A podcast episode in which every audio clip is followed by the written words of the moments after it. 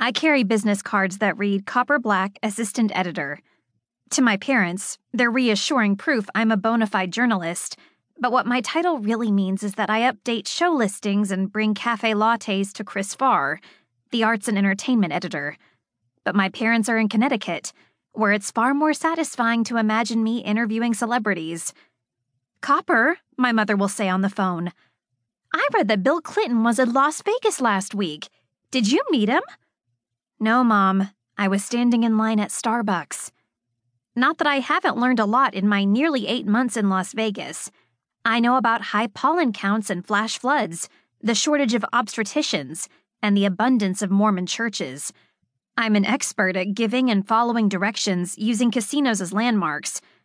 I know that when real Nevadans say Nevada, the VAD rhymes with mad. Only newscasters broadcasting from Rockefeller Center say Nevada. Well, I used to too, but I've acclimatized. Even so, I still have a lot to learn, even about subjects as ordinary as the good old fashioned yellow pages. Remember those big fat books we used to use as booster seats and doorstops? I thought they had died out along with phone booths, but there's a whole bookcase full of them at the light. They've been relegated to the far side of the lunchroom, probably their last stop on the road to extinction. But there they are. I was eating lunch alone that Friday, so out of curiosity, I pulled one out to keep me and my ramen noodles company. I had just returned to my table when a familiar but unwelcome raspy voice fell on my ears.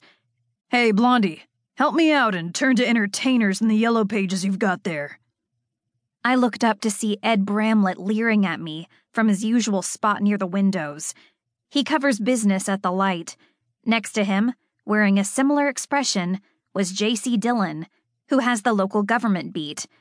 They both have at least 30 years on me, and they liked nothing better than to see me blush. When I first arrived, they could turn me crimson in a matter of moments, but I've toughened up. It's copper, I said, looking back down. Do you need some entertainment, Ed? I hoped I sounded sufficiently sarcastic. Not when I have you, sweetie, Ed said. JC emitted a snort that was supposed to pass for a laugh. I should have ignored them, but I flipped to the E section. I now know that I should not have been expecting discreet ads for piano players, but I was still a Vegas newbie.